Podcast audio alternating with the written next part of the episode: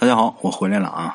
这两天大伙儿肯定是着急了。这两天评论区留言呢，都说大圣啊，等你好像等渣男一样，等你好像等渣男回消息一样，喜欢你的声音又要等着你回复，好难呐！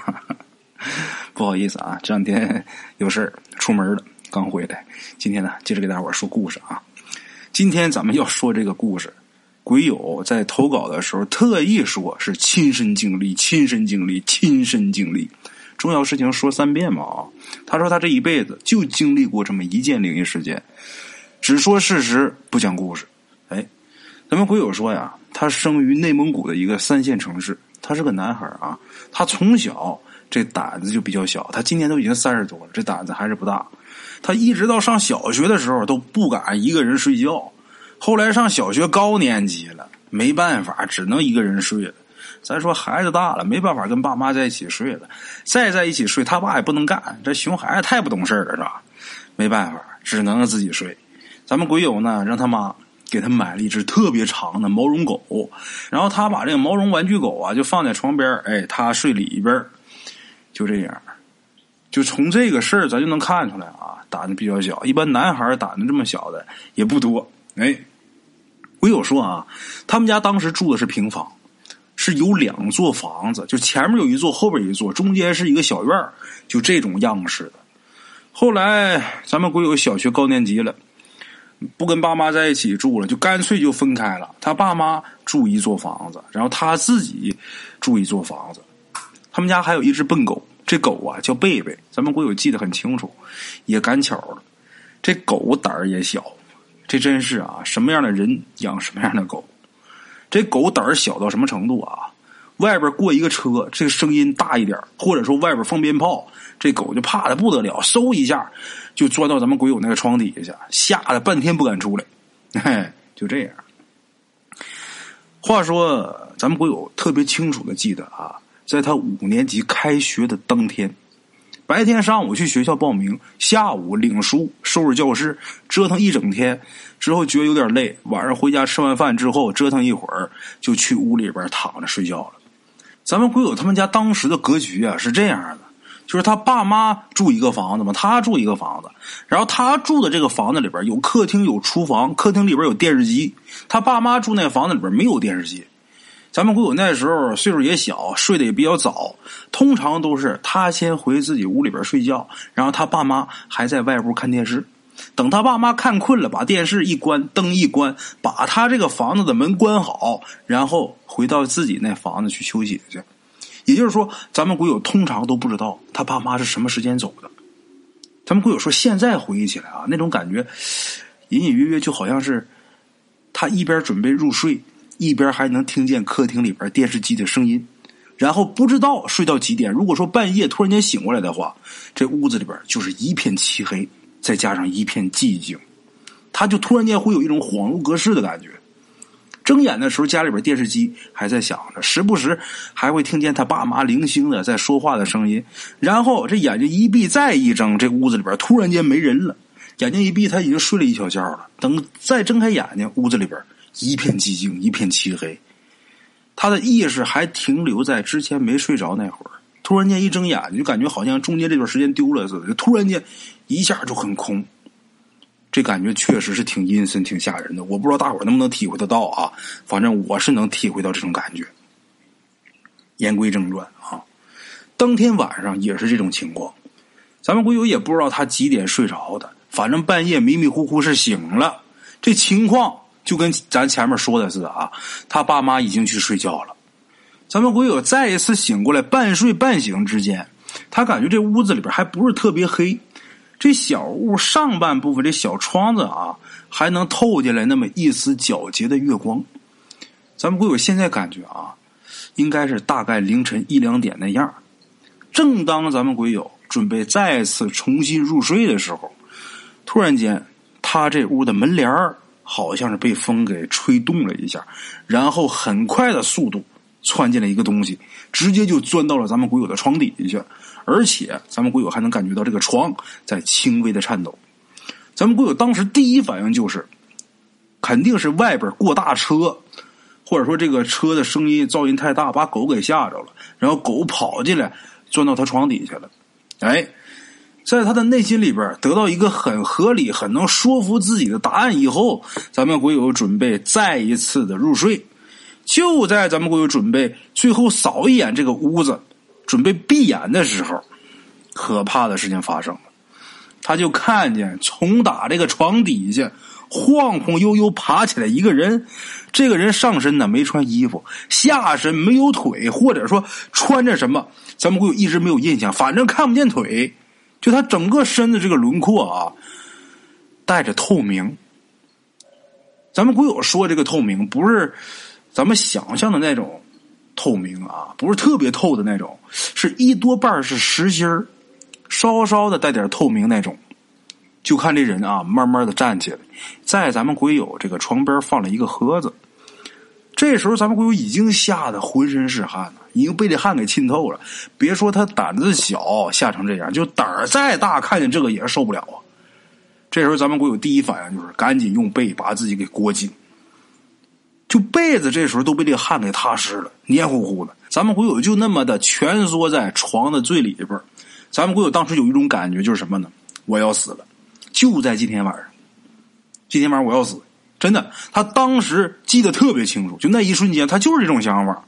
哎，咱再说那位，把这盒放好之后，从打这盒里边开始，一条一条的往出抽白布条子。左一条，右一条，抽了好一会儿，抽了一大把白布条子，然后俩手啊就拖着这些白条子，转身背对着咱们鬼友，咱们鬼友感觉就好像是西藏人举哈达那样，把这两只手高高的托过头顶。哎，咱们鬼友在回忆的时候，他已经忘了当时他看这个过程一共用了多少时间，他当时就感觉这个时间很漫长。那个时候，咱们鬼友睡的那个床旁边啊，还有一个梳妆台。咱们鬼友清楚的记着，他还瞟了一眼梳妆台上的那个镜子，在镜子里边居然也能看见那位，甚至说啊，那一缕月光还有一小部分洒在了那个人的肩膀上。这一点咱们鬼友记得还特别清楚。这也是咱们鬼友现在比较迷惑的一点，就是那天晚上他看见的到底是什么？是人吗？如果是人。为什么他还带着点透明？那么如果他是鬼，按照常理来说，镜子里边应该看不见他呀。哎，这点咱们鬼友到现在也没闹明白。咱们书回正文啊，这个人啊，就那么一直的保持这个动作，也不动。咱们鬼友甚至还能看见他因为呼吸的关系，后背和肩膀还在很细微的颤抖。他就一直保持那个姿势。咱们鬼友就。紧紧的蜷缩在这个床的最里边咱们鬼友虽然说心里边极度的害怕，但是这眼睛一直瞪着盯着眼前这位。那时候他已经没有时间概念了，就整个人已经被吓得有一种半醒半迷糊的状态，这神志已经不太清醒。眼前这位他也不动弹，咱们鬼友就那么眼睛直愣愣的看着他，也不知道过了多长时间，咱们鬼友就感觉呀。越看他就越模糊，想看清楚也看不清楚了。然后看着看着，就感觉他高举着的那两只手，慢慢的跟他们家房屋高处的那个暖气管融为了一体，然后身体慢慢的跟墙融为了一体，或者说他慢慢的在咱们鬼友的眼前消失了。即便他消失之后，咱们鬼友也不敢动弹。这时候，咱们鬼友啊，就感觉自己精疲力尽。突然间呢，这心里边反而还生出了七分狠劲儿。说白了，恐惧到极点，那就是愤怒。说的就是这个。咱们鬼友睡觉那个床头有那么一盏夹式的台灯，那台灯的开关就在咱们鬼友附近。他使手摸着，摸到那个开关，他心里想着。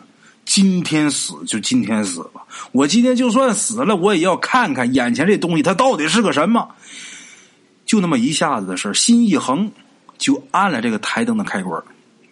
紧接着，比不按之前心里边更害怕。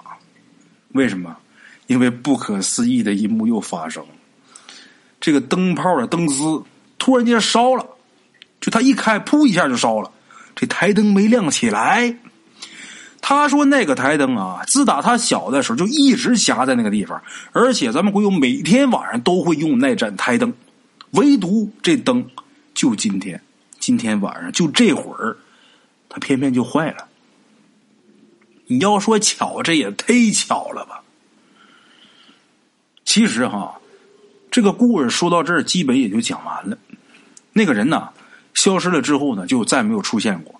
咱们鬼友呢，蜷缩了也不知道得有多长时间之后啊，再一次感觉我不能一直这么缩着，这么缩着不行。再一次鼓起勇气，这个把这个被子啊披在身上，三步并作两步冲出他睡觉那个房间，然后冲出他那座房子，穿过院子，跑到他爸妈住的那个房子前面，狂砸门，疯狂的砸门。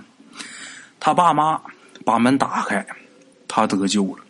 然后咱们鬼友跟他爸妈把这事儿说了，他爸妈呀都觉得他可能是出现幻觉了，也可能是他爸妈当时也挺害怕的，但是怕吓着孩子，安慰他，跟他说没事别害怕。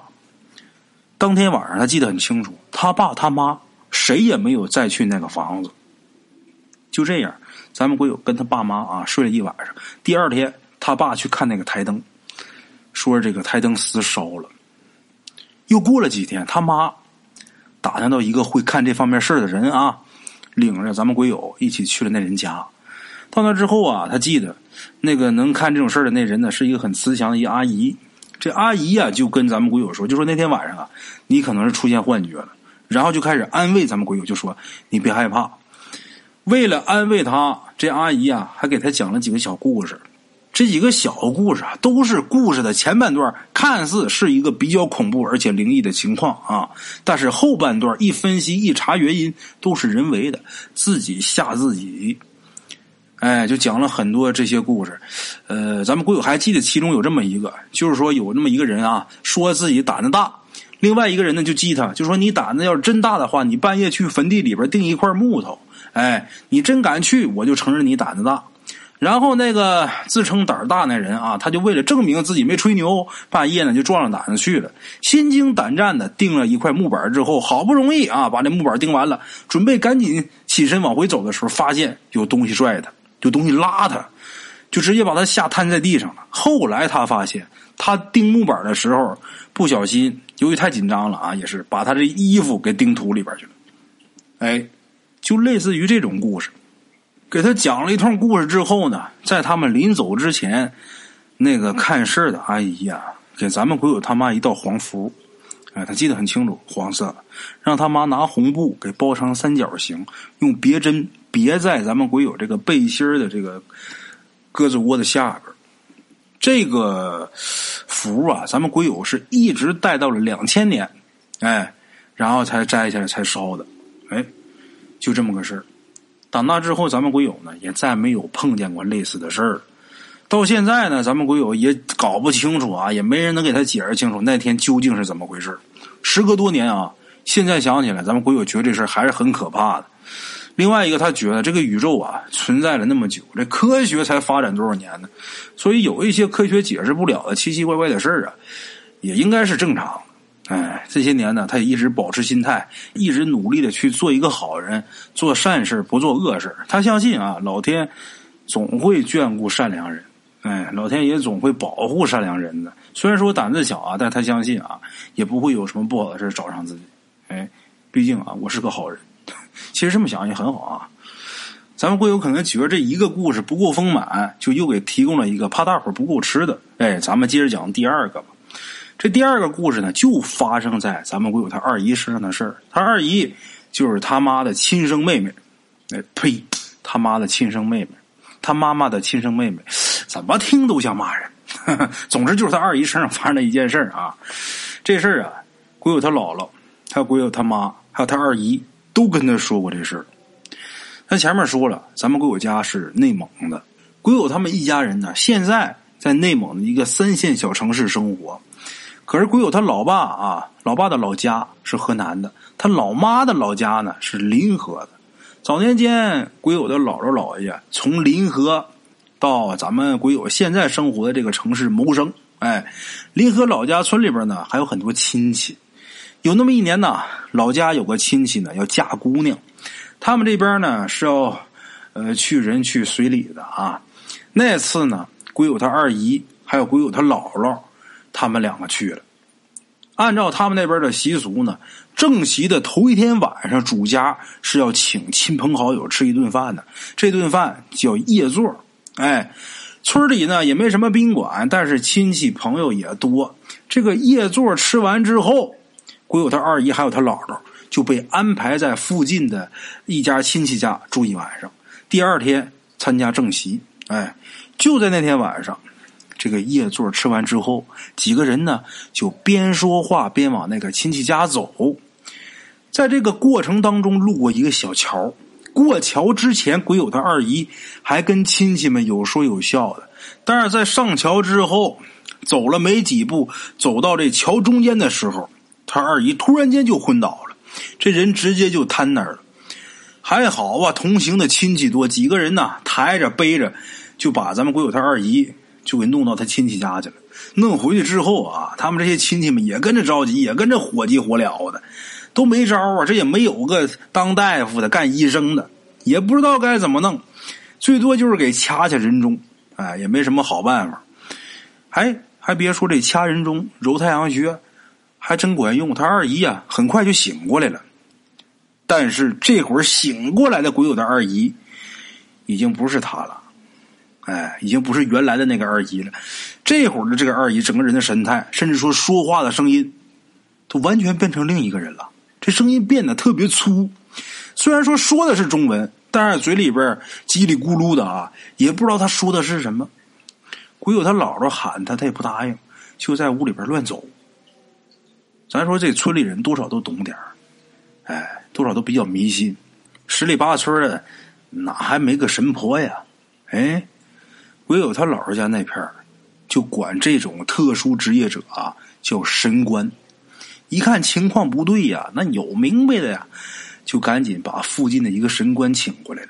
这位神官呢是个老太太，这老太太过来一看这情况啊，就说：“鬼有他二姨，这是让鬼给上身了。”然后这老太太也横啊，也没说先找你聊聊劝劝，没有，直接就拿出一根大长针。这个说是真吧，反正也不像，有点忒长了，而且还比较粗，就类似于针这种东西吧啊。一边扎咱们鬼友的二姨，一边说：“你走不走？你走不走？”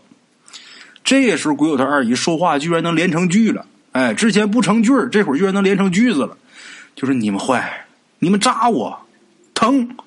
你们坏，你们扎我。然后这个神官继续扎咱们鬼友他二姨，就让他二姨说你走。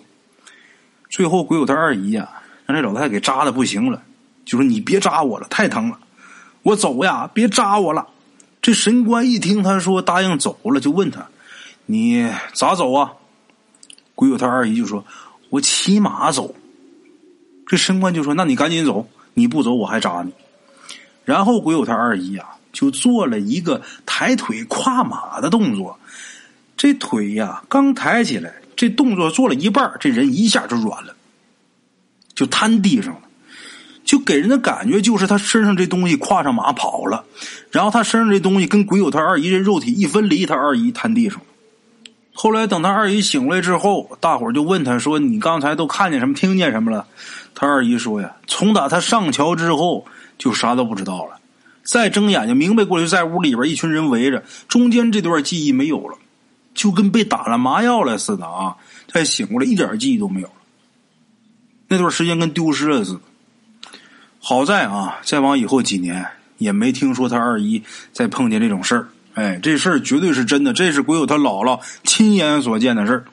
回来之后跟鬼友他妈还有鬼友说：“哎，这件事情的真实性啊，可信度啊，大圣我觉得还是很高的。”老太太那么大岁数了，不至于说拿这种事开玩笑。更何况碰见这种事的还是自己的二女儿，这也不是什么光彩事如果不是确有其事，老太太绝对不会空穴来风。